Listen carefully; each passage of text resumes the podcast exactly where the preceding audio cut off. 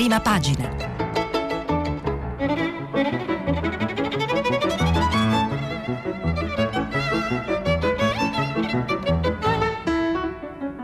Questa settimana i giornali sono letti e commentati da Piero Ignazzi, editorialista del quotidiano La Repubblica.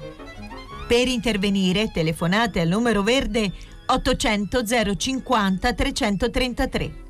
Sms WhatsApp anche vocali al numero 335 56 34 296. Buongiorno dagli studi RAI di Bologna eh, per questa eh, lettura dei giornali.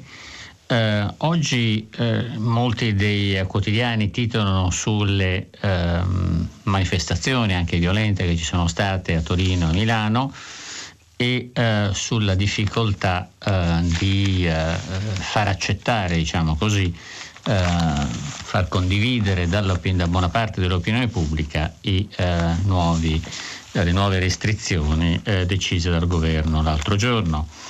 Eh, partirei però eh, dall'analisi eh, un po' meno, mm, un po' più tranquilla, diciamo così, per certi aspetti, ma per altri molto più preoccupante, che viene fatta dal quotidiano economico Il Sole 24 Ore. E incomincia ovviamente nel suo titolo a parlare degli indennizzi, come è inevitabile per un quotidiano economico, e ehm, con anche un'indicazione piuttosto eh, eh, rincuorante perché eh, sostiene che vi saranno indennizi fino a quattro volte rispetto a quelli del lockdown di primavera. E quindi eh, ci sono 6,8 miliardi per chi subisce danni da questo ultimo di CPM, quindi 6,8 miliardi, con risarcimenti automatici dall'Agenzia delle Entrate finanziata anche dalla Cassa Integrazione Guadagni. Eh, l'articolo comunque, eh, due articoli eh, trattano della questione sanitaria, uno eh, fa riferimento a un allarme degli statistici i quali eh, sostengono eh, che vi sono circa 990.000 contagi se il DPCM non va. Così è il titolo, poi vediamo eh, qualche altro aspetto di questo articolo. E eh, l'altro sottolinea le carenze storiche in realtà e non ehm, risolte ultimamente della nostra sanità, nelle terapie intensive mar- mancano 9.000 sanitari. E eh, l'articolo di Bartoloni, che dà conto appunto di vari dati, eh, dice se nella prima ondata del Covid era una corsa continua alla ricerca di ventilatori per raggiungere posti letti in terapia intensiva, ore caccia a medici, rianimatori, anestesisti e infermieri specializzati in emergenza. Secondo le stime ne servono almeno 9.000 per poter attivare i 3.000 letti in terapia intensiva che si punta ad aggiungere nei prossimi mesi ai 6.960 attivati fino a ieri dalle regioni ed erano 5.179 prima del Covid. Letti che ora sono occupati quasi al 20% dai malati Covid e eh, che è una soglia vicina a quella di allerta del 30% indicata dal Ministero. Eh, questo allarme eh, degli statistici, che viene poi eh, descritto più in dettaglio a pagina 8, indica che eh, se eh, a metà novembre senza interventi efficaci, se cioè qui non ci saranno interventi efficaci, potremmo arrivare a sfiorare quindi un milione di contagi, con oltre 60.000 ricoverati, di cui 5.700 in terapia intensiva e 600 decessi giornalieri. Questa è la previsione fatta da un gruppo di ricercatori della eh, Policlinico dell'Università di Pavia, il Policlinico di Milano, l'Università di Udine e di Trento, e in buona parte corrispondono a dati già evidenziati nei giorni scorsi dal Presidente dell'Accademia dei Lincei che hanno scritto a Sergio Mattarella. Per capire la portata basta fare un confronto. L'8 marzo, alla vigilia del lockdown nazionale, ricoverati erano 3.500 e 650 i pazienti in terapia intensiva. Soltanto tre settimane dopo erano passati a 28.400 ospitalizzati e 4.000 in terapia intensiva e i decessi nel frattempo erano raddoppiati a 3.666 ad oltre 700.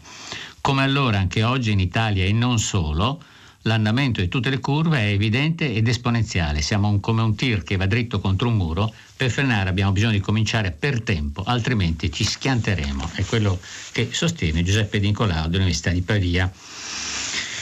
E quindi eh, una situazione che eh, viene descritta come potenzialmente particolarmente eh, grave. Sulla ehm, eh, questo tema ovviamente abbiamo una eh, grande quantità di articoli eh, che riprendono più o meno eh, le stesse cose, i ritardi del governo, l'assenza del, di programmazione, eccetera. C'è però una tabella interessante che prendo dalla pagina 14 del Corriere della Sera che eh, porta eh, un confronto di carattere internazionale che eh, sarebbe bene tenere presente. E eh, l'articolo di eh, Monica Ricci Sargentini eh, indica eh, nel titolo che in Europa il 46% dei casi, vi è il 47, 46% dei casi mondiali e la Casa Bianca ha detto che il virus ormai è fuori controllo.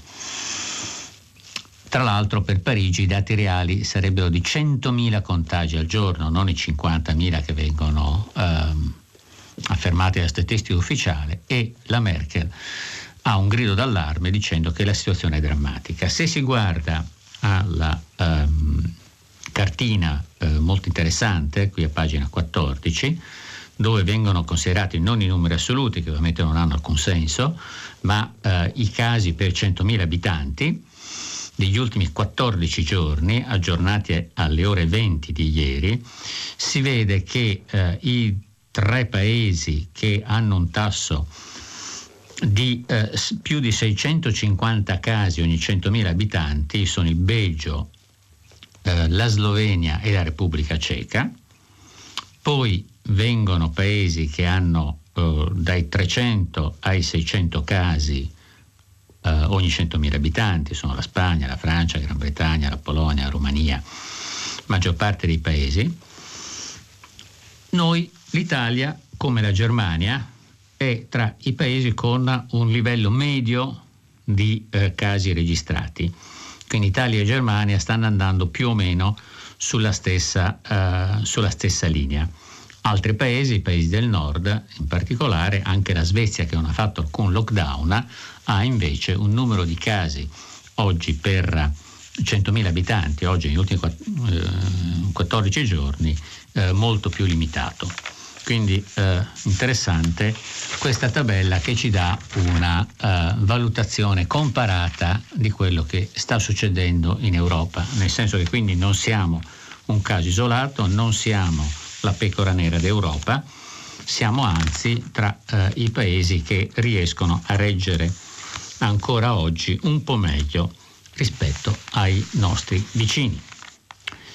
Eh, rimanendo ora sul eh, Corriere della Sera, eh, viene riportato con evidenza, come in altri giornali, eh, un ulteriore intervento del Presidente della Repubblica Mattarelli, il quale eh, sottolinea che il virus è nemico di tutti ed è lui il responsabile delle restrizioni. Un appello quindi molto chiaro di Mattarella a, a capire dov'è il problema, qual è il problema e il problema appunto è nel virus e nei, non nei tentativi che vengono fatti per cercare di fronteggiarlo, su cui ovviamente è importante eh, discutere perché questa è sala della democrazia. Infatti sono molte le eh, voci critiche nei confronti delle decisioni del governo e rimanendo appunto nel eh, quotidiano milanese eh, l'articolo di fondo di Antonio Polito la seconda volta indica eh, una eh, riprende le parole capo dello Stato che ha usato eh, quelle di malessere, di rabbia, di eh, crisi e frustrazione e eh, sottolinea alla fine Polito che il malessere o la rabbia o la frustrazione hanno una loro ragione d'essere. Il ricorso all'agitazione e alla violenza di gruppi organizzati con loro agenda criminale o politica a proposito perché teatri e cinema chiudono e i centri sociali restano aperti, era anch'esso prevedibile. E come il virus merita di essere combattuto con la forza dello Stato, che deve saper proteggere i cittadini, anche quelli che protestano, dai mestatori torbidi, piaga antica che spesso ha infettato la nazione dal 19 ad oggi. Tanto più lo Stato lo potrà fare, saprà distinguere tra la sedizione di piazza, alla quale deve dare una risposta di ordine pubblico, e il malessere giustificato, al quale deve dare una risposta politica e sociale. E in eh, contraddizione a quanto detto prima, in realtà l'argomento che le cose non vanno meglio in altri paesi europei, anche se in qualcuno sì, eh, non può infatti bastare a renderci più sereni. L'Italia sta stringersi attorno alle sue istituzioni, ma pretende di più. Il nostro, ha ragione il Presidente Conte, è un grande paese e merita di essere trattato come tale. Um, quindi si parla delle eh, polemiche, delle differenze che ci sono anche all'interno del governo su queste, eh, sulle ultime decisioni che sono state prese. E eh, la Repubblica eh, sottolinea nella eh, prima pagina, l'articolo di Stefano Folli, sottolinea le ambiguità di, una, di una alleanza di governo. Eh, c'è anche la credibilità del governo e quel tanto di solidarietà che dovrebbe unire la maggioranza tra le vittime di questo terribile autunno. Siano i ritardi, le inadempienze, le chiusure decise con criteri dubbi, sta di fatto che il premio non è mai stato così in difficoltà. E eh, questa eh, considerazione poi viene articolata eh, nel eh, proseguo dell'analisi di Stefano Folli a pagina 27, ma più ancora eh, questo aspetto eh, vorrei sottolineare una uh, analisi che viene fatta nella pagina dei commenti di Repubblica da parte di Tito Boeri e Roberto Perotti, aiuti alle imprese gli errori che l'esecutivo non può ripetere. Il titolo è Chi paga una seconda volta. Uh, il primo errore, parla di due errori, ma um, un errore um, secondo me su cui uh, è interessante insistere e dar conto, di cui parlano appunto Tito Pei e Roberto Perotti, è quello di non aver indicato quali parametri e dati oggettivi hanno spinto il governo a prendere nuovamente provvedimenti draconiani. Non si può ignorare che molti sono contrari a queste misure. Solo a trasparenza può aiutare a creare consenso. Per esempio, immaginiamo che un ruolo importante abbia giocato il dato sulle terapie intensive. Ogni giorno vengono comunicati i numeri delle terapie intensive, ma come ha messo in evidenza Giorgio Parisi, non quanti vi entrano e quanti ne escono. Ma i due casi hanno potenzialmente implicazioni molto diverse. Eh, come documentato dal ricorrettore sulla voce.info, il tasso di aumento dei ricoverati in terapia intensiva sembra stia calando in questi giorni. Se ciò è dovuto a una diminuzione delle entrate, la causa potrebbe essere gli effetti positivi delle ultime restrizioni. Buona notizia, quelle precedenti ovviamente al DCPM, eh, oppure un irrigidimento dei criteri di ammissione per evitare un intasamento degli ospedali. Cattiva notizia. Se invece è dovuto a un aumento delle uscite dalla terapia intensiva, ciò potrebbe suggerire che sono migliorate le cure. Se chi esce è guarito, buona notizia, o al contrario, che per esempio è peggiorata la composizione dei ricoverati o la carica virale media. Se chi esce è deceduto, cattiva notizia. Questi altri dati sono certamente disponibili al Ministero della Salute, perché non mette a disposizione tutti gli esperti per una verifica indipendente e un confronto, che non può essere che benefico assumendo che vi partecipano esperti veri e non sedicenti. E quindi eh, la richiesta è di avere informazioni più dettagliate, un po' quella che veniva presentata prima, che ho presentato prima, a proposito dei ricoveri di noi 100.000 abitanti, cioè quello sempre anche di parametrare ogni dato su ehm, quello che gli statistici chiamano l'universo di riferimento, cioè il numero di base su cui eh, poi eh, si conta, si fa la percentuale. um, in termini più eh, polemici ovviamente eh, i giornali delle opposizioni.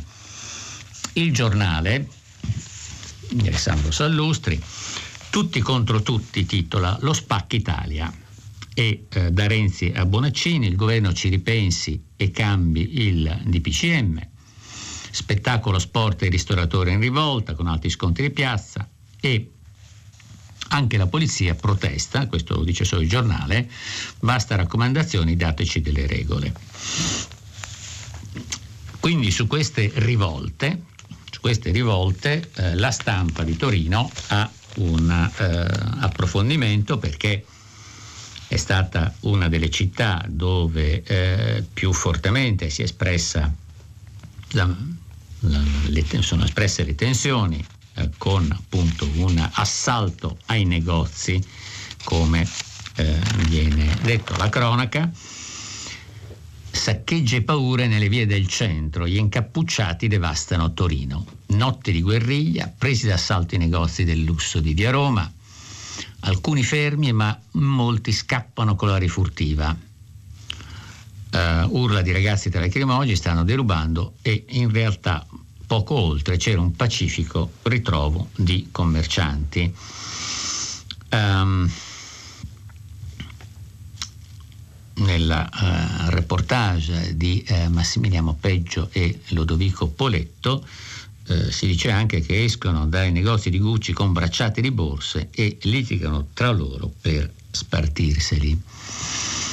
Mm. Quindi la notte di Torino è lacrimogeni e sirene, bombe carta e razzi da stadio e polizia che reagisce.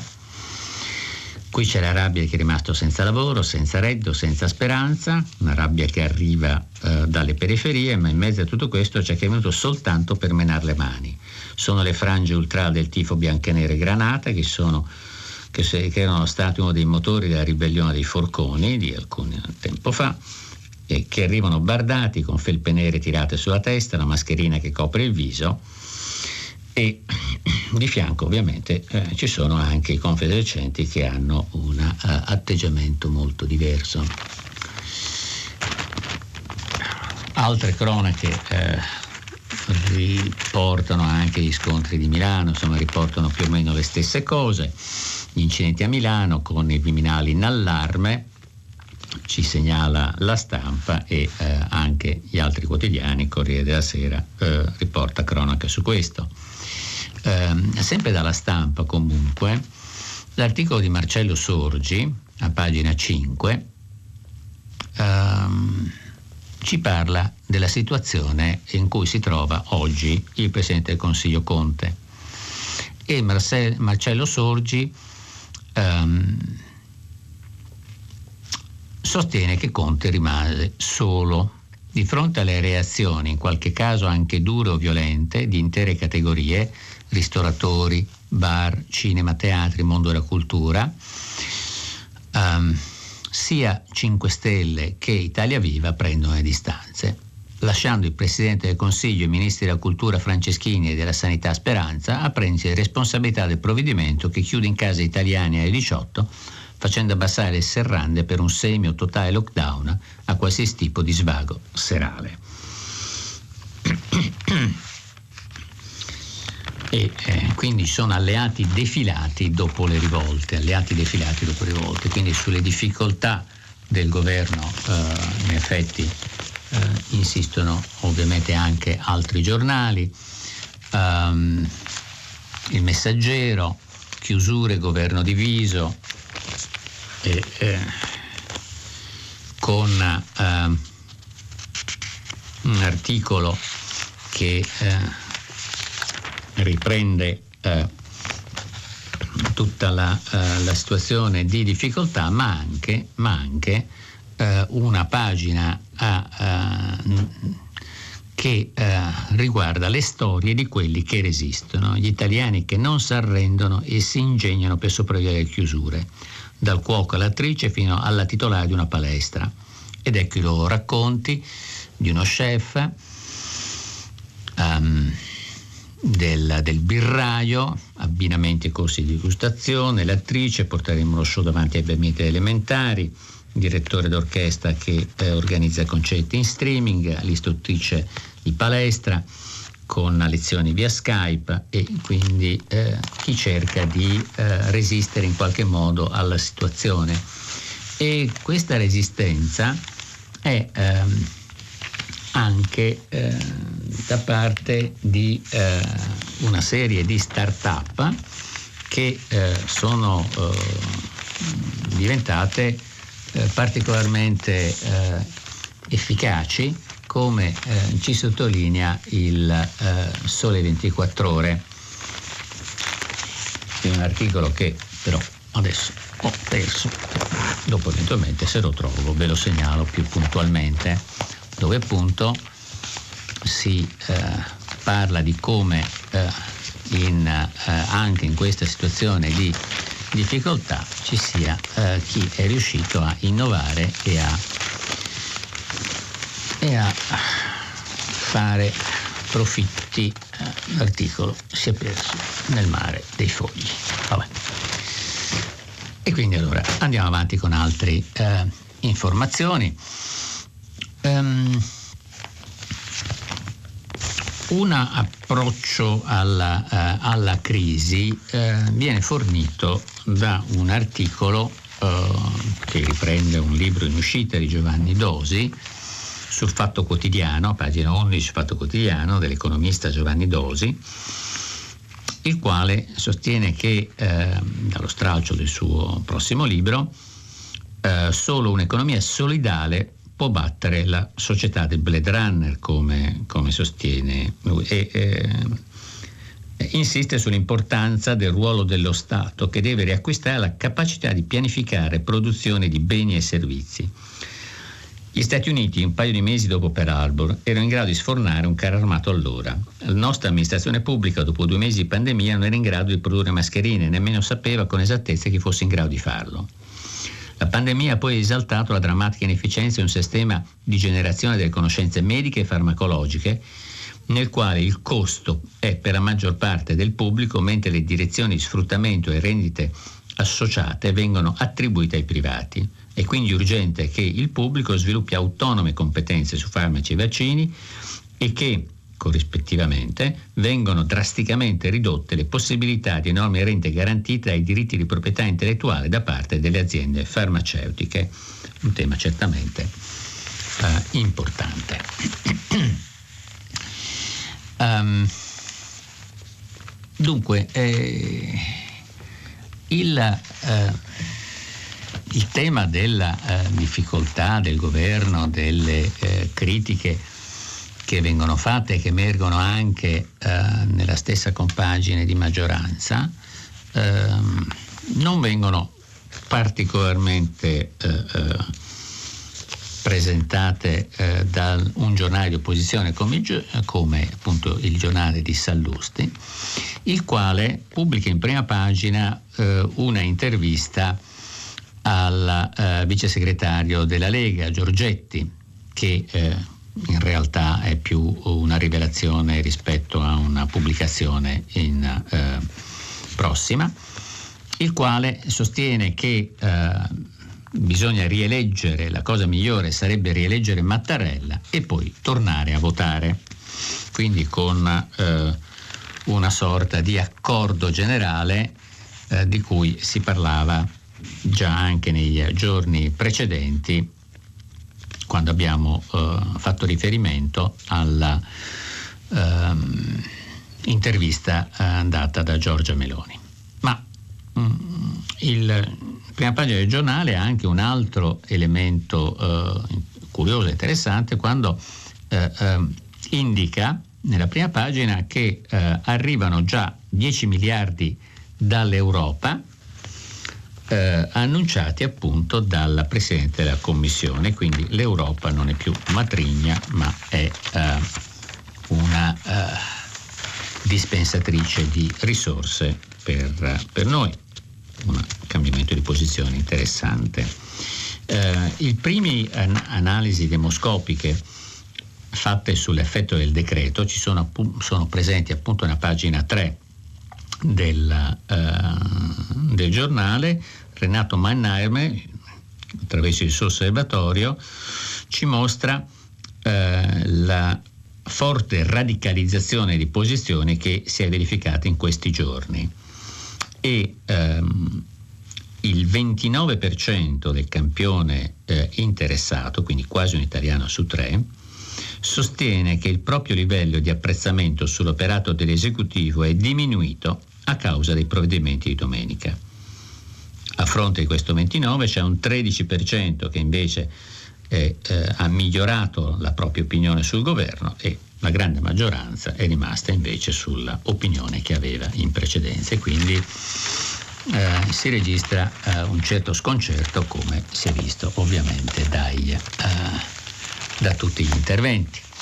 Ehm, tornando al Corriere della Sera, ehm, una dei, eh, sono eh, infiniti gli articoli che parlano eh, e che hanno dato voce sui vari giornali a eh, intellettuali, artisti che eh, sono insorti contro la chiusura di cinema, teatri e sale da concerto. In particolare ieri il Corriere della Sera parlava, aveva dato voce al eh, maestro Riccardo Muti e eh, oggi c'è una lettera, viene pubblicata, una lettera di risposta di Giuseppe Conti in cui eh, cerca di dare motivazioni ulteriori a, al perché questa, eh, come dice appunto all'inizio, nell'incipit della lettera, Gentile Muti, ecco il perché di questa scelta dolorosa.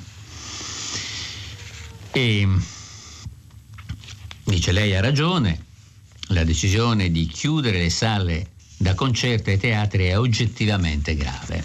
È oggettivamente grave, ma, ma ma eh, è una decisione per, in quanto grave particolarmente sofferta. Siamo stati costretti a prenderla perché l'obiettivo primario deve essere recuperare il controllo della curva epi- epidemiologica ed evitare che la sua continua ascesa possa compromettere l'efficienza del nostro sistema sanitario e connessa alla tenuta dell'intero sistema eh, economico. E quindi c'è questa uh, sì, però appunto allora eh, dov'è la responsabilità? Dov'è la responsabilità? Um, molti se la sono presa ovviamente con i trasporti affollati, ma uh, sempre sul Corriere della Sera Maurizio Giannattasio, intervistato nell'articolo di Maurizio Giannattasio, scusate, intervista il uh, presidente dell'Agenzia Confederale dei Trasporti, che è anche il numero uno della, dell'azienda dei trasporti milanesi, e ehm, dice eh, è inaccettabile che accusino le aziende dei trasporti perché è la scuola che ci ha ignorato, perché andavano cambiati gli orari della città. Ehm, e eh, il sistema di trasporto non è una cosa per cui vai al supermercato e compri un treno o un autobus e quindi duplichi e triplichi le corse.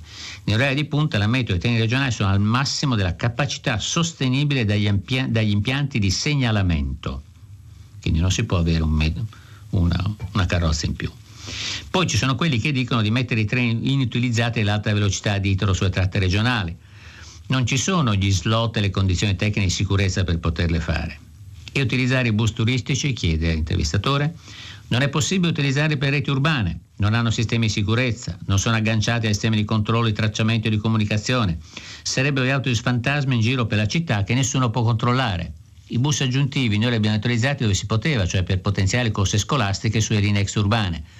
Per il resto abbiamo messo in campo tutto quello che avevamo usando i vecchi bus, non dismettendone altri, chiedendo straordinario personale.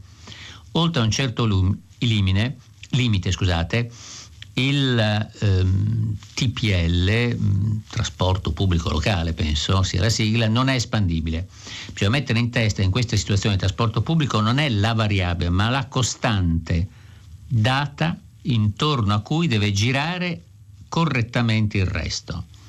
Ma l'80% di capienza è stato un errore Comitato Tecnico Scientifico ha validato l'80% perché rispondeva alla domanda potenziale di trasporto tenuto conto della ripresa della scuola e del lavoro ed era accettabile come rischio.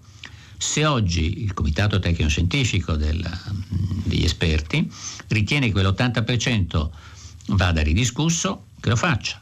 Non è stato certo il Ministero dei Trasporti a decidere le soglie in maniera indipendente. Comunque la percentuale dell'80% non è mai stata superata al di fuori dei rai di punti, i nostri mezzi sono vuoti. Ecco perché il tema è quello dello scaglionamento degli orari. Qui abbiamo un argomento un po' diverso rispetto a quello che veniva presentato uh, uh, in altri, uh, da altri articoli. Um, dunque, il messaggero. Il messaggero ha una quella notizia eh, che pensavo fosse su Sole 24 ore e non trovavo, giustamente non la trovavo perché non era sul Sole ma era sul Messaggero, nel suo dossier sulle imprese innovative e eh, ci dice che le start-up resistono al Covid e fanno assunzione. Eh, nel primo semestre, articolo di Francesco Bisozzi, eh, dice che nel primo semestre erano quasi 11.500 e quindi eh, di cui il 50, le start-up eh, erano censite erano 11.500, il 58% ha aumentato il personale, il 27% ha registrato una crescita dei ricavi e di questi il 62% ha operato in smart working senza compromettere la produttività. Eh, un articolo interessante, poi eh, nel secondo sem- trimestre, quindi nel periodo aprile-giugno, Uh, vi sono state 290 nuove start-up uh, che sono registrate e il numero maggiore di start-up superiore a 1000 si trova uh, in Lombardia e nel Lazio, anzi nel Lazio un po' più che in Lombardia, un dato per certi aspetti curioso. Per alleggerire un po' eh, il tema non, non particolarmente mh, mm, cupo, inevitabilmente cupo della uh, pandemia, del, della, della, crisi, delle chiusure, eccetera, segnalo sempre al messaggero un articolo come dire, di, di costume, di colore, come suol dirsi, um, intitolato Amore saldo, uomini disperati nel girone dello shopping una pagina Instagram dedicata a mariti e fidanzati stremati dall'attesa che la dolce metà finisca le compere.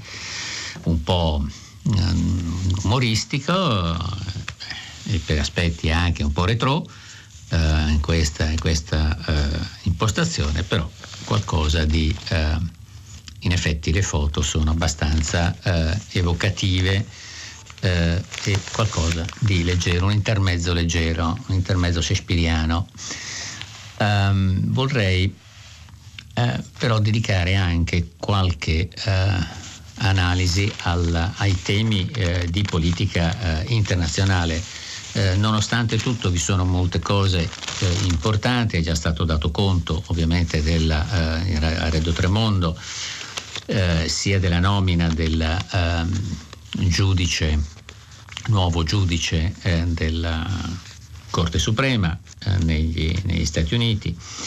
Um, la Repubblica dedica un articolo ai giovani che uh, in uh, America stanno andando in massa alle urne in campo contro Donald Trump e uh, ovviamente si parla della crisi tra Macron e Erdogan in, in, in, questi, in questi giorni per via tutta la polemica legata alle, scusate, alle eh, eh, vignette eh, su Maometto ripresentate in classe da un insegnante la cui azione è stata causa del suo brutale omicidio. E eh, c'è però un altro eh, tema abbastanza, abbastanza, interessante che è quello del eh, referendum per la modifica della Costituzione in Cile che eh, ci porta quindi eh, nell'America Latina. Il manifesto, oltre ehm, alla cronaca del risultato delle, eh di, questo, oh, di, questo, referendum che ehm, mandava al macero, manda al macero, come dice il titolo di, eh, dell'articolo di Claudia Fanti sul manifesto, l'eredità di Pinochet, Um, c'è eh, però un'analisi eh, più approfondita del Sud America di Roberto Livi Dopo la Bolivia, la Bolivia ha votato eh, l'altra settimana eh, rieleggendo un presidente della, di una coalizione di sinistra e eh, adesso eh, c'è l'attesa per una svolta in Brasile. Ehm, eh, quindi ehm, il referen- parla del referendum sulla Costituzione e ehm, dopo la straordinaria vittoria elettorale del MAS e del suo candidato alla presidenza Luis Arce in Bolivia, il risultato del plebiscito in Cile può avere importanti riflessi in America Latina, dove nei prossimi mesi avranno luogo elezioni in Brasile, Paraguay, Venezuela e all'inizio dell'anno prossimo in Ecuador. Come afferma l'analista argentino Attilio Boronna, forse saremo testimoni di una svolta storica impensabile fino a poche settimane fa. In effetti l'America Latina ha svolta da sinistra a destra, era a sinistra dieci anni fa, poi si è spostata a destra, adesso forse tornerà di nuovo a sinistra. Um, eh, sulla polemica, sempre sul uh, carattere internazionale, eh, temi di carattere internazionale, il uh, domani ha a pagina 11 eh, un articolo molto dettagliato, molto interessante di Mario Giro dedicato al Camerun, la strage dei bambini che rivela il dramma del Camerun dopo quattro anni di guerra civile. E è una, eh, un'analisi approfondita tutta pagina eh, su mondi che spesso non risaltano alla, alla nella, nelle notizie. Eh, così come Avvenire, eh, altro quotidiano molto sempre eh, attento alle questioni di carattere internazionale, a pagina 16 ehm, ci parla della eh, possibile eh, risorgenza del, dell'ISIS o del Daesh, a seconda di quale sigla si utilizzi, da noi spesso è più usato ISIS che Daesh, e ehm, eh, l'articolo eh, dice che eh, un anno dopo la morte di al-Baghdadi, che era il leader, eh, Daesh, pur senza leader, è ancora vivo. E, ehm, eh, anche se ehm, il nuovo, il, nuovo, leader Amir Muhammad Abdul Rahman Alawi al-Sabi eh,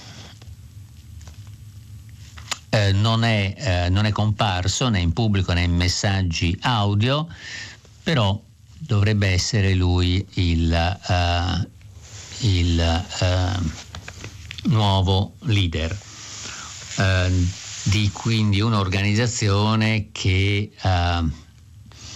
si sta, si sta rafforzando di nuovo. E mm, a pagina 17, sempre dell'avvenire e sempre su uh, argomenti di carattere internazionale che spesso hanno poco, uh, poca visibilità, si torna a parlare della Thailandia e eh, del governo assediato dai cortei. Mm, Stefano Vecchia riporta che in Thailandia prosegue e rischia di intensificarsi, se non ci sarà accoglienza per loro richieste, la pressione dei manifestanti sul governo che non ha ceduto all'ultimatum per le dimissioni scaduto nel fine settembre. Anche ieri in corso il confronto parlamentare avviato domenica sulla situazione con il leader del maggior partito in Parlamento eh, all'opposizione che in aula ha chiesto al Premier di rinunciare alla carica e quindi c'è un eh, pressing dell'opposizione e lo stesso monarca eh, Rama esercita il proprio ruolo però eh, come si sa dal suo eh, buon ritiro in Baviera. Cioè abbiamo il re della Thailandia che però preferisce stare in un castello che ha acquistato nella eh, tedesca Baviera, po' lontano dal suo paese. Eh, per completare la rassegna, ehm, eh, due argomenti, eh, un altro diciamo un tema, temi simili, abbastanza vicini, sempre sull'avvenire una reportage su un tema che ovviamente è particolarmente, di cui l'avvenire è particolarmente sensibile, cioè il problema è quello di utili in affitto, pagina 12, eh, utili in affitto mercato non stop, neppure la pandemia ha fermato il commercio globale dei figli, fatti nascere tramite maternità surrogata e dopo il lockdown è ripartito il business delle aziende che offrono anche l'aborto in caso di difetti. Uh, articolo. E eh, sempre eh, su questo tema eh, relativo alla sessualità segnalo da libero a pagina, a pagina 10 che eh, si, si, scaglia contro l'attività parlamentare che mentre la pandemia dilaga la Camera pensa a votare il disegno di legge contro l'omofobia del PD. Eh, ma non c'è nessun vuoto normativo da colmare, quindi eh, sono una priorità sbagliata perché i parlamentari si occupano di trans e omosessuali. Mentre sul piano del ehm, ruolo delle donne, quindi passiamo dalla Barrett, dal nuovo giudice della Corte Suprema al ruolo delle donne, il Sole 24 ore um, nell'articolo a pagina 22 di Floriana Cerniglia e Paola Profeta, come molti, molti, altri economisti sostengono e altri scienziati sociali, in particolare Maurizio Ferrera, hanno sempre eh, eh, sottolineato, non ci sarà una vera ripartenza post-Covid senza una parità di genere. Ed è eh, eh uno dei, eh, dei temi eh, più importanti, però è lo, è, lo, stesso quotidiano, lo stesso quotidiano, alcune pagine, in altre, in, altre, pagine, mh, lamenta in realtà eh, con una sua inchiesta che eh, la finanza eh, resta un affare tra uomini. Solo il 15% dei top manager è donna. In banche e assicurazioni la parità di genere tra gli addetti si assottiglia, c'è una parità di genere tra gli addetti, ma si assottiglia eh, quando si eh, va verso il vertice. Uh, solo un terzo dei capi filiali è donna, eh, mentre nelle assicurazioni c'è un trend più eh, positivo. Le assicurazioni sono all'avanguardia, dice il, eh, sostiene questa ricerca, in Allianz si arriva addirittura al 46%. Eh, in assicurazione generale invece il saldo tra manager a livello C vede un dimezzarsi della quota dal 32 al 16%. Così si assottiglia anche in Unipol dal 27 all'11 e, eh, um, e non si può, eh, il presidente dell'Unipol dice oggi non si può essere competitivi senza saper valorizzare al meglio tutti i saperi e le attitudini, in particolare quelli di giovani donne. Abbiamo messo eh, in campo misure di supporto alla crescita femminile. E infatti il saldo è eh, negativo, è calato dal 27 all'11%. Bene, eh, la eh, lettura finisce qui, eh, vi eh, do eh, appuntamento eh, tra poco per i vostri commenti. Allora riprendiamo il collegamento, abbiamo il filo diretto, vi ricordo come è stato appena detto che potete anche mandare i vostri messaggi attraverso sms e sentiamo quindi la prima domanda. Pronto? Buongiorno. Buongiorno, eh, mi chiamo Claudia, chiamo da Parma e volevo fare una considerazione perché tutti abbiamo ovviamente la nostra opinione, me compresa, su quello che eh, è stato fatto, quello che sarebbe giusto fare da parte del governo. Molti hanno delle ricette miracolose che poi bisognerebbe vedere alla prova dei fatti però eh, non si pensa mai ai comportamenti individuali, nel senso, ehm, racconto un episodio molto semplice, io lavoro in un centro commerciale e mh, passa spesso un messaggio che dice che l'ingresso è consentito solo con la mascherina correttamente indossata su naso e bocca. C'è una foto all'ingresso di quelle mascherine trasparenti non aderenti al viso per cui quelle sono vietate eh, io lavoro in una libreria, noi facciamo igienizzare le mani a tutti i clienti, li ricordiamo chi non lo fa di tirar su la mascherina, di fronte alla libreria c'è un bar, il proprietario del bar è costantemente con la mascherina sotto il naso, se non sotto il labbro superiore, eh, i dipendenti fanno un po' quello che gli pare, c'è chi la porta, chi sta in cucina a preparare i panini e le insalate con la mascherina abbassata e questi poi saranno i primi ad incazzarsi, scusate il termine, per le chiusure. Però eh, Dunque, cioè, sì, eh, pensiamoci, ov- nel senso che Grazie, grazie, grazie signora Claudia. Ovviamente non possiamo generalizzare, eh, quello che possiamo però eh, dire, e concordo perfettamente con lei, che eh, c'è un problema di comportamenti individuali. I comportamenti individuali, io credo, eh, siano stati alla eh, base della eh, scarsa diffusione eh, del nostro virus quest'estate, perché c'è stato un periodo di comportamenti virtuali eh, molto, molto diffuso, c'è stata una diffusione scusate, di comportamenti eh, eh, individuali eh, corretti, virtuosi, e questo ci ha differenziato per esempio dalla Francia. Eh, amici, colleghi francesi che vengono spesso in Italia erano sorpresi dal numero di italiani che utilizzavano correttamente la mascherina. E, um, la Francia in effetti ha poi un uh, livello doppio rispetto a noi di contagi. Eh, quindi eh, anche eh, i comportamenti individuali sono molto molto importanti. Concordo perfettamente con lei. Eh, sentiamo un'altra domanda, pronto? Volevo sì? dire intanto una premessa che... Scusi, non ho sentito il suo io nome. penso che questo governo sia il migliore possibile in questo può, momento. Scusi, perché può, l'alternativa sarebbe avere Salvini e Meloni. Sarebbe può dirmi, scusi, sono- scusi, eh, Lui- può dirmi il suo nome?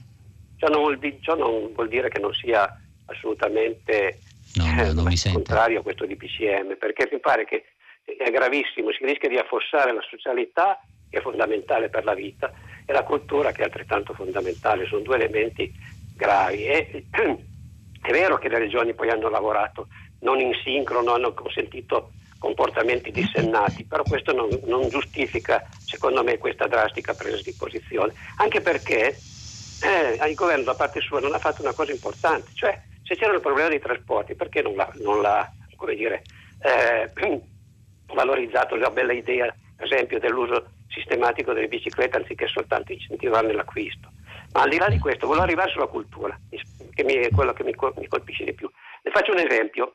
Io a Torino la scorsa settimana sono andato a presentare un mio libro e c'erano 30 persone in un locale che ne, preve- che ne prevede 90 con tutti i crismi della, della, diciamo, Mhm. sicurezza, tutti, nessuno Mhm. escluso. Ora io mi chiedo che cosa può fare di danno 30 persone in un- una struttura del genere, grande, grandissima, Mm. e eh, alla salute. Mm. Se eh, il ministro Franceschini, che è un ministro della cultura, dovrebbe difendere questa Mm. cultura, non si può danneggiare in questo modo una, una fase fondamentale che è quella della, della- della cultura del libro, del- di queste cose qui. Quindi almeno ragionare su questi elementi piccoli, sto parlando di micro interventi, no? ma non generalizzare e veramente fare una, una terra bruciata, perché altrimenti, anche perché, ripeto, in questi casi la salute non viene eh, coinvolta. Se, la, se, se- è un problema di trasporti cerchiamo di aumentare l'uso e aumentiamo Grazie. le corse, dei pullman, dei bus. sì. Grazie signor Luigi. Eh, a proposito, eh, forse non ha eh, ascoltato l'ultima parte eh, della lettura dei giornali dove eh, davo conto di questa interessante intervista del eh, responsabile dei trasporti locali che diceva che è piuttosto complicato in pochi mesi eh, cambiare totalmente eh, il servizio dei trasporti urbani e che eh, sembra quasi invece alla capienza massima oggi. Ehm, allora, la questione della cultura, la questione della chiusura dei teatri, dei cinema e delle sale da concerto in particolare, poi ci sono anche ovviamente le palestre ci- e le piscine, poi ci sono eh, i locali, i locali pubblici, bar, ristoranti, eccetera. Allora, ehm, è assolutamente vero che eh, teatri, cinema e sale da concerto sono tra i luoghi più sicuri perché eh, c'è molto distanziamento, perché frequentate da persone eh, di una certa età e quindi molto più attente rispetto ai giovani ai problemi della salute, quindi a rimanere distanziati, quindi a mantenere le mascherine. Quindi eh, diciamo che il tasso di rischio in queste strutture è estremamente basso.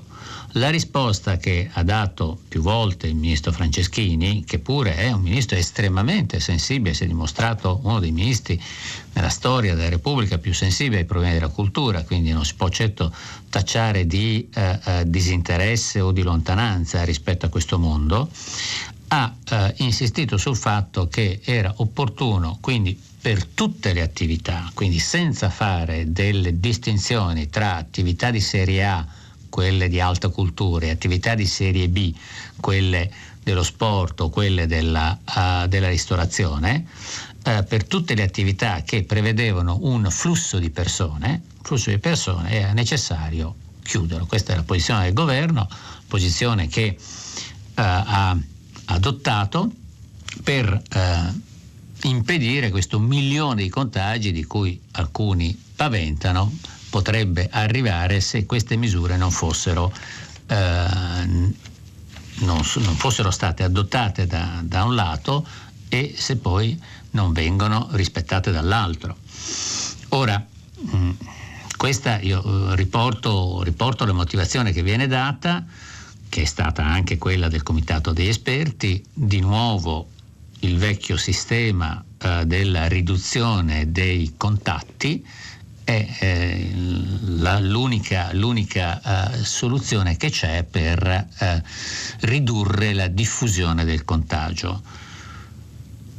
Eh, ovviamente il lockdown generalizzato sarebbe stato molto più efficace, ma questo non, come eh, io sostengo e sostengono molti, sostiene il governo, sarebbe una decisione semplicemente distruttiva della nostra economia e quindi si vuole evitare questo. Sarà sufficiente? Sarà sufficiente quindi questa, uh, uh, questa scelta uh, limitata di chiudere tutto alle 18 per fermare il contagio? Vediamo, vediamo auguriamocelo, però io ripeto, so e, e condivido eh, lo sconcerto eh, di tutti coloro che hanno eh, messo in sicurezza e fatto investimenti per rendere i locali molto più sicuri rispetto a prima. D'altra parte, forse questo non basta per fermare i contagi. Sentiamo un'altra domanda. Pronto? Buongiorno. buongiorno. Eh, sì? Io sono Uranio Mazzanti, chiamo da, da Toscania, sono un chimico, voglio fare un appello a voi giornalisti molto forte, cioè di, di dare eh, visibilità, ascolto a, ad appelli che vengono da eh, professionisti, da scienziati, non soltanto medici, per quello che può essere il contributo di orientamento alla politica. Mi riferisco all'appello della prestigiosa Accademia dei Lincei, che fu criticata anche qualche giorno fa da un medico che in televisione diceva non capisco che cosa, che cosa c'entrino eh, scienziati non medici in questa materia. Eh, ieri tra l'altro a Radio Scienza avete, eh, avete dato, voi diciamo la, la, la, RAI ha dato spazio anche a un appello di studenti di fisica che si sono mossi per dire ma guardate che anche la fisica entra in una prevenzione o comunque nella valutazione di una, di una situazione così, così, complessa e anche eh, quattro autorevoli professori di, di, statistica, uno mi sembra addirittura due presidenti del, dell'Istat, che hanno detto servono dei dati, serve un'interpretazione dei dati per poter orientare. Eh, faccio l'ultimo riferimento, eh, dieci anni fa, no, nel 2010 è stato considerato ente inutile l'ISPES, che era l'istituto eh, del, di sicurezza e prevenzione sul lavoro, considerato ente inutile, che era un ente di ricerca che tra l'altro eh, realizzava che cosa? Quella cooperazione multidisciplinare tra tante competenze che eh, contribuiscono a analizzare, studiare, prevenire quella che può essere un, eh, i problemi. L'ISPED era soprattutto nel, nel, nella prevenzione sul mondo del lavoro, ma insomma stiamo parlando della stessa identico atteggiamento. Eh, la critica al, al, sistema ospedalocentrico, se possiamo così dire, di, eh, di Milano, della Lombardia, eh, ha dimostrato determinati eh, limiti. Io azzardo, senza voler togliere nulla alla meraviglia, al riconoscimento verso, verso la, la classe medica, ma eh, la, la, la, classe, i, i, medici come loro formazione hanno sì. soprattutto la cura della persona. Vabbè, mi fermo, tanto eh, l'ho detta la cosa. Ecco, allora, come posso riassumere il suo uh, lungo intervento? Con uh, una, uh, un invito ovviamente a, prendere, a tenere in conto del parere degli scienziati, giustissimo, però questo mi dà l'opportunità per dire anche un'altra cosa gli scienziati, i medici, i virologi, immunologi, eh, tutti coloro che è un po' diverso credo per, per quanto riguarda gli, gli immunologi. Ma insomma tutti costoro vedono eh, il loro settore di competenza. Eh? Il loro settore di competenza è molto specifico, riguarda la salute eh, dei cittadini. Ma eh, ovviamente chi governa ha eh, e deve avere una visione molto più ampia, cioè deve tenere in conto della società, mm, che non è fatta solo, ovviamente è fatta principalmente di salute, perché se sono tutti morti non c'è società. Detto questo però eh, ci sono molti altri problemi, molti altri problemi appunto relativi all'economia, relativi alle relazioni sociali. Eh, molte, non molto spesso in realtà, ma qualche volta, qualche volta nelle pagine interne viene dato voce anche a eh, psicologi, psicanalisti, cioè a tutti coloro che sottolineano anche gli effetti negativi sulla salute mentale eh, di eh, una situazione generalizzata di tanta ansia e di tanta eh, eh, proiezione di morte che viene fatta uh, attraverso i mass media. Poi c'è il problema delle relazioni sociali, c'è il problema delle relazioni educative, cioè una società molto più complessa rispetto al solo problema della salute. Uh, coloro che si occupano di questi danno delle indicazioni, poi spetta a chi ha la responsabilità della gestione di tutto un sistema eh, tenere conto anche delle altre situazioni. Per esempio, eh, anche per rimanere solo al problema medico, oggi, come riportava il resto del Carlino in prima pagina, eh, l'intervento di Mattarella è stato un intervento che diceva attenzione, noi ci dobbiamo occupare certamente della salute dei cittadini in questa fase di pandemia, ma non si muore solo di Covid. Ecco, ve ne ho ricordato anche ieri. Eh, vi sono anche molte altre patologie, anzi si muore soprattutto in grandissima e stragrande maggioranza dei casi di altre patologie. Quindi eh, evitiamo che eh, anche gli altri, a causa del trattamento di questa pandemia, anche altri ne subiscano le conseguenze. Bene, do conto uh, ora di qualche, di qualche messaggio uh, e eh, giustamente eh, Carla da Brescia sottolinea che c'è un problema di vivere la città e quindi di un cambiamento degli orari, dei ritmi e questa sarebbe stata una grande occasione proprio per rivivere in maniera meno affollata e affogata certi orari e quindi evitare le concentrazioni delle persone in certi momenti o in certi spazi, ma ovviamente questo è un progetto dire, di, grande, di, grande, respiro, però forse eh, questa situazione critica ci dovrebbe far riflettere che eh, è importante scaglionare gli orari, è importante eh, avere quindi dei trasporti che siano meno affollati.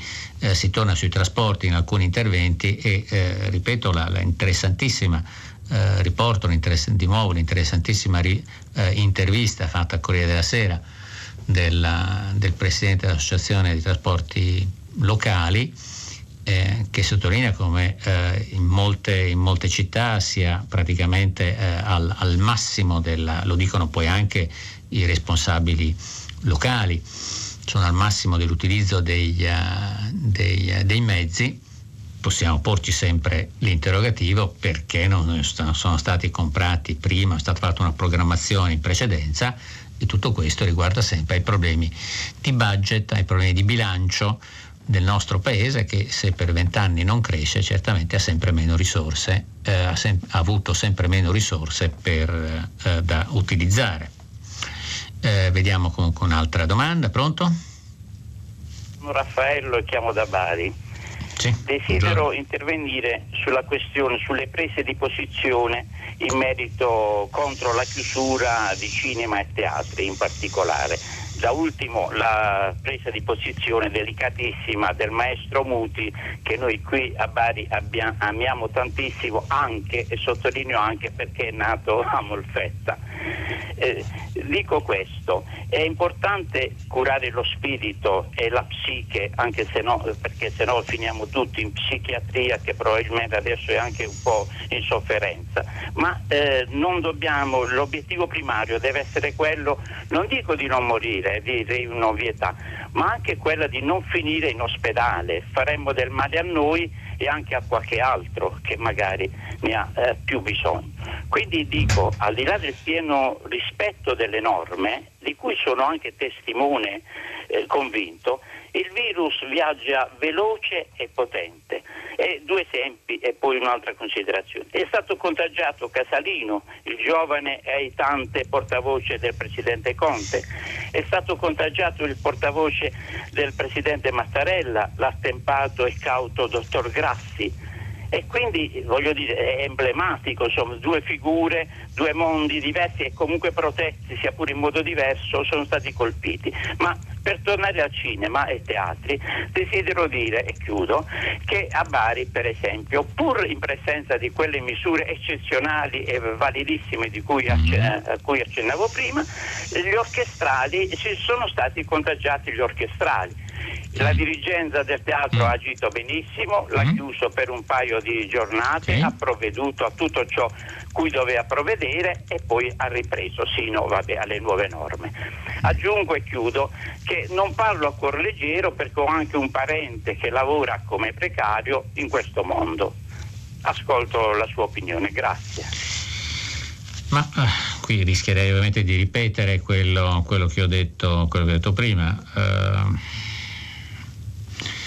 eh, sappiamo che, eh, ripeto quindi, che questi ambienti sono tra gli ambienti più sicuri, più protetti, frequentati da persone più attente rispetto alla norma, non c'è dubbio alcuno, ma il problema era se eh, consentire queste attività e considerarle meno pericolose rispetto ad altre oppure no, eh, dire che tutte le attività che vengono svolte dopo le 18 devono essere eh, interrotte. Mm, la, scelta, la, scelta, è una scelta dura, rigorosa, eh, rigida, eh, rigida eh, forse corretta, forse eccessiva, eh, è la, la, la pena difficoltà de, del governare e qualunque scelta, sia ben chiaro, qualunque scelta è eh, per definizione qualcosa che scontenta qualcuno eh, e rende insoddisfatto qualcuno. Non è, eh, non è, possibile fare delle scelte che siano sempre condivise in maniera assoluta e, e totale. Solo in situazioni così eccezionali come quelle eh, di marzo-aprile c'è stato un tale terrore per cui eh, eh, tutti hanno eh, scelto quello che veniva e aderito a quello che veniva fatto ovunque, praticamente ovunque, perché la situazione è uguale ovunque, anzi dai dati che ho citato prima la nostra situazione mh, è migliore rispetto ad altri paesi. Ora questo forse ci potrebbe anche far ricalibrare alcune delle critiche che vengono fatte sull'inazione, ci sono anche qui molti messaggi che vengono portati sull'inazione del governo, eh, sì, si può sempre fare di più e di meglio, certamente si potrebbe essere più rapidi, eh, ma eh, ecco a proposito del reclutamento, a proposito proprio del reclutamento dei medici, eh, il, eh, ecco, il foglio, eh, non ho fatto tempo a leggere, il foglio riportava un articolo sulla eh, difficoltà di inserire in organichi medici perché il, eh, uno dei tanti concorsi, uno, scusate, un concorso che è stato fatto per l'assunzione del medico ovviamente è stato bloccato dai ricorsi che sono fatti, è sempre qualcuno pronto a fare un ricorso su qualunque cosa, quindi è bloccato per quello, come vedete sono tante le ragioni eh, per cui eh, ci sono dei, degli intoppi. Ci sono degli intoppi. Eh, però a proposito dell'inazione, io mi chiedo, eh, quindi sono stati, eh, ci troviamo comunque eh, nell'inazione di tutti i governi europei, nessuno escluso, perché la Francia sta peggio di noi, la Spagna sta peggio di noi, la Germania sta quasi come noi. Quindi sono stati tutti inattivi e incapaci per tutti questi mesi. Ora, non è che questo possa essere un elemento che ci rassicura, però è un elemento che serve per far ricalibrare, per far ricalibrare le nostre eh, valutazioni. Sentiamo un'altra domanda. Buon, buongiorno. Sì? Sono Giovanna, chiamo Sì. da Milano. Sì? Mi domando e domando anche a lei, sta circolando forse nel mondo del giornalismo il virus della smemoratezza? Mm. Perché l'opposizione ogni giorno spara a zero menzogne di ogni tipo su quello che il governo non ha fatto a partire dalla fine della primavera all'inizio dell'estate, durante l'estate soprattutto. Ma nessuno si ricorda di quello che dicevano allora le stesse persone dell'opposizione e che portare la mascherina era un modo per tenere segregati e zitti gli italiani. E i medici, i medici che dicevano che il virus era morto. Ma ora si può fare opposizione in tanti modi, ma che nessuno poi sappia reagire sulla stampa, la- mm, in televisione e per i giornali, questo non mi sembra accettabile. Ma mi scusi, il governo ha fatto quello che poteva fare in una situazione che è la prima volta che si presenta in Italia in questi ultimi, ma, eh, diciamo, decenni. Ma poi tutta l'Europa è nella stessa situazione. Ma come si fa a dire quella cavolata? Mandiamo a casa il governo? Allora l'Europa, in tutta Europa, gli stati resterebbero senza governo, dovrebbero essere mandati via tutti. Mi domando perché c'è questa specie di sottomissione alle stupidaggini che provengono dall'opposizione che, poveraccia, non sa che cosa dire e ogni giorno se ne inventa una che è più stupida di quella del giorno precedente. Io vorrei un pochino più di attività, come posso dire, sentita, profonda, perché il momento è molto difficile e ci vuole unità e soprattutto bisogna fare capire alla gente che non do- devono pendere dalle labbra degli stolti, ma da persone competenti e bene. direi che la scienza un pochino più competente degli altri è. Grazie, mi Grazie. scuso. Grazie, grazie. Uh, posso solo dirle eh, che se vuole eh, trovare una eh, critica graffiante delle scelte eh, adottate dai, de- delle dichiarazioni adottate dal, eh, dal leader della, della Lega eh, sul Fatto Quotidiano vi è un articolo a cura di Andrea Scanzi che è estremamente tagliente eh, e critico eh, nei confronti delle dichiarazioni e dei comportamenti di Matteo Salvini. Questo eh, sulla linea di quello che ha detto lei. Poi, vabbè, le opposizioni eh, spesso vanno anche al di là della al di là del segno perché è un po' nella natura delle opposizioni. Ecco, certamente in una situazione come questa vi sono eh, anche da, da, tener conto eh, alcuni errori, eh, credo, del governo di scarso coinvolgimento delle opposizioni. Eh, si poteva fare di più eh, nel coinvolgere le opposizioni, le opposizioni potevano essere più disponibili a farsi coinvolgere. Eh, devo dire che gli attriti, e in particolare tra eh, il Presidente del Consiglio e il leader della Lega eh, dall'agosto dell'anno scorso, dalla grande rottura eh, simbolica, mediatica, alla, nello scontro che c'è stato in Senato tra i due, ehm, che ha determinato appunto la caduta del governo Conte 1 e la nascita del governo Conte 2, eh, forse questo ha reso anche difficile eh, un po' i rapporti e eh, non a caso all'interno della Lega sono poi emersi, al, emerse alcune voci che eh, volevano un atteggiamento meno gladiatorio nei confronti del governo, soprattutto nei confronti dell'Europa e quindi cercare qualche, qualche momento, momento di così come ha fatto in maniera molto più accorta Giorgia Meloni, che eh, alterna eh, assalti all'arma bianca nei confronti del governo con dichiarazioni un po' più concilianti sull'ipotesi di avere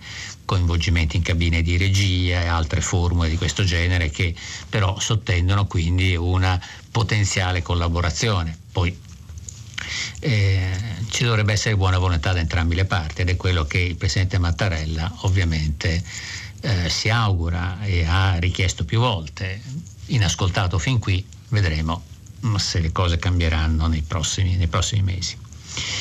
Ehm, bene, un'altra domanda. Ehm, devo Pronto? dire che... Prego, prego. Sono Silvana Pelusi e chiamo da Pescara. Buongiorno. Io mm, mi riferisco a quanto sollevato dalla prima ascoltatrice Claudia sulle mascherine. Sì. Ehm, si vede, vedo anch'io, una stanca adesione da parte di tutti noi, sappiamo quali sono i motivi, principalmente le voci discordanti degli esperti, i contrasti nel ceto politico e va bene. Però questa scarsa adesione io l'ho notato soprattutto da parte dei gestori dei supermercati, i quali non hanno messo in atto le stesse misure che a primavera, eh, né persone senza guanti nella zona verdure, mascherine male indossate, assembramenti alla cassa. Ora, eh, in fondo i supermercati hanno lavorato durante tutto questo periodo, quando ci sono quelli che hanno eh, ca- eh, perso il lavoro. Mm. Se non c'è l'adesione sono necessari controlli. Mm. Allora Sì. si utilizzi, io dico, anche l'esercito per i controlli. Le, le forze dell'ordine devono circolare nelle città, andare nei luoghi di assembramento, nei luoghi dove c'è appunto tanta gente. Mm, mm. Perché io se capisco le manifestazioni di chi ha perso il posto di lavoro, non capisco questi comportamenti eh, di chi, eh, delle persone a cui si chiede in fondo soltanto di indossare una mascherina e di rispettare le distanze. Eh, signora Silvana, perfettamente d'accordo con lei. eh, Il suo intervento è molto, eh, molto preciso, molto puntuale. Ehm, ritorniamo appunto sulla virtuosità dei comportamenti individuali, assolutamente necessaria, ed è proprio un abbassamento di questa tensione, pur minore rispetto ad altri paesi, ma un abbassamento di questa tensione quest'estate. eh, vi ricordate che ipotizzare la chiusura delle discoteche sembrava un attentato alla, alla libertà delle persone. Vorrei ricordare cosa veniva discusso soprattutto in merito a una eh, famosa discoteca eh, della Costa Smeralda. Eh, sembrava un attentato alla libertà ipo- ipotizzare chiusura delle discoteche e eh, questo era eh, un aspetto relativo a una rilassatezza assolutamente comprensibile dopo il periodo di lockdown, ma probabilmente anche rischiosa, perché poi è difficile tornare indietro e si vede, come anche lei dichiara e come è visibile anche da molte parti, è molto difficile riuscire a tornare su, una, eh, su comportamenti di distanziamento. Eh, anche a me capita di chiedere spesso quando sono in fila alle persone di rimanere un po' più distante perché si è persa l'abitudine che c'era ad aprile-maggio di mantenere un po' le distanze tra le persone. E quindi sì, il suo, il suo messaggio è estremamente eh, puntuale, la ringrazio. Sentiamo un'altra telefonata. Eh, buongiorno, sono Ferdinando, chiamo da Lecce. Sì. Eh, volevo riferirmi alla- all'intervento che c'è stato sulla predominanza di interventi di medici per quanto riguarda i problemi di salute.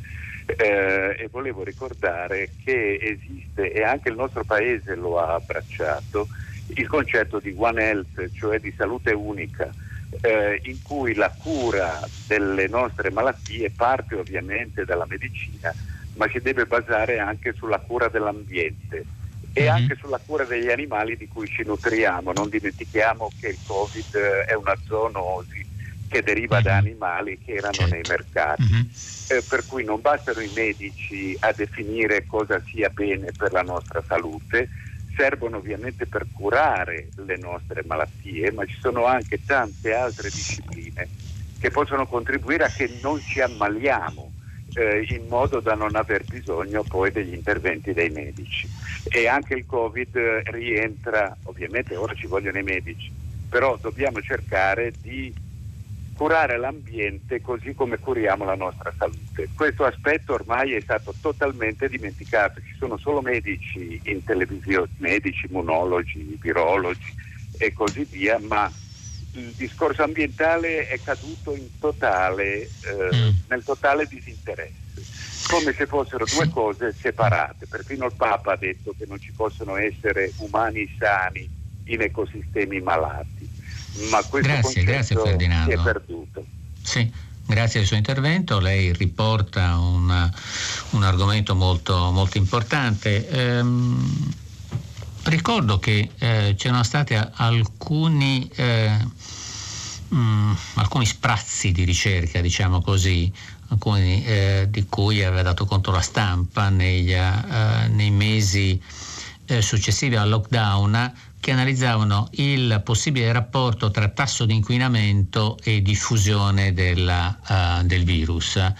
Uh, non ho visto altro, non ho letto altro, la mia ignoranza ovviamente è somma, ma uh, forse, forse una considerazione ovviamente della uh, salute ambientale, della salute dell'ambiente, della salute dell'ambiente, della, di una buona salute dell'ambiente, credo che sia comunque eh, una specie di precondizione per eh, la salute generale di tutti e in effetti in Italia si parla poco di questo, ma in Europa, in Europa no. Eh, ieri ho dato conto di un articolo interessante di Paolo Valentino che riferiva come la spinta verso la green economy, eh, verso eh, investimenti che siano tutti tarati su una uh, misura ambientale a favore dell'ambiente da parte dell'Unione Europea e della sua Presidente, della Presidente della Commissione, Ursula von der Leyen, um, tutto questo poi provochi anche delle reazioni uh, addirittura all'interno del, del, del suo mondo politico. Quindi c'è in Europa un'attenzione a questo, c'è una pressione eh, verso investimenti nella green economy e una tutela dell'ambiente, in Italia eh, c'è meno attenzione, ecco direi che c'è meno attenzione anche se molti progetti e molte iniziative sono state messe in campo dal governo, però a livello di dibattito pubblico c'è meno. Eh, dunque, allora, qualche, qualche, messaggio, qualche messaggio che riguardano eh, nonostante abbia cercato di dare conto anche di altri temi, però eh, inevitabilmente la questione della pandemia e della, eh, di, eh, del tentativo di risolvere eh, questo, uh, questo, tema eh, è quello che prende l'attenzione da parte, da, parte, di tutti. Ehm, sono anche messaggi critici nei confronti di Conte, e in realtà nei confronti di tutti, Conte, di Berlusconi e, e di altri, quindi estremamente critico nei confronti della classe politica in generale. E Uh, un altro messaggio riguarda l'organizzazione della scuola e degli orari scolastici, dove sindacati e professori sono opposti allo scaglionamento degli orari. E in effetti sembra che uh, il mondo della scuola uh, fosse eh, piuttosto ostile a questo cambiamento di... Eh, comunque sentiamo l'ultima domanda, siamo in chiusura rapidamente. Pronto? Sì. Ah, buongiorno, sono Pierluigi Sabatte, parlo sì. da Trieste. Sì. Semplicissima domanda. Sì. Gli indennizi previsti per chi chiude sono parametrati sulle dichiarazioni dei redditi dell'anno precedente, per esempio? Che così capirebbero coloro che non hanno dichiarato onestamente che si sono fatti un danno e si comincerebbe forse a cambiare la, eh, sulla questione appunto mm. dell'evasione fiscale. Grazie. Grazie. Eh, l'ultima domanda, come si dice, in cauda venenum perché mi coglie impreparato e non le so dare quindi una risposta puntuale su questo. Non, se, non so se è sulla eh, sulla dichiarazione dei redditi, sul, sull'inse della, della, de, delle persone che lo fanno, sul eh, bilancio della società, della, de, de, dell'impresa, eh, ristorante, bar o che sia, che, eh, eh, e quindi, quindi, non le so dare una risposta, cercherò di essere più preciso domani. bene, quindi noi ci fermiamo qui. Eh, dopo il giornale radio, Vittorio Giacopini eh, conduce pagina 3, a seguire novità musicali del primo movimento e alle 10 come sempre tutta la città ne parla che approfondirà un tema posto da voi ascoltatori. Potete quindi riascoltarci poi sul sito di Radio 3. Buona giornata e a domani.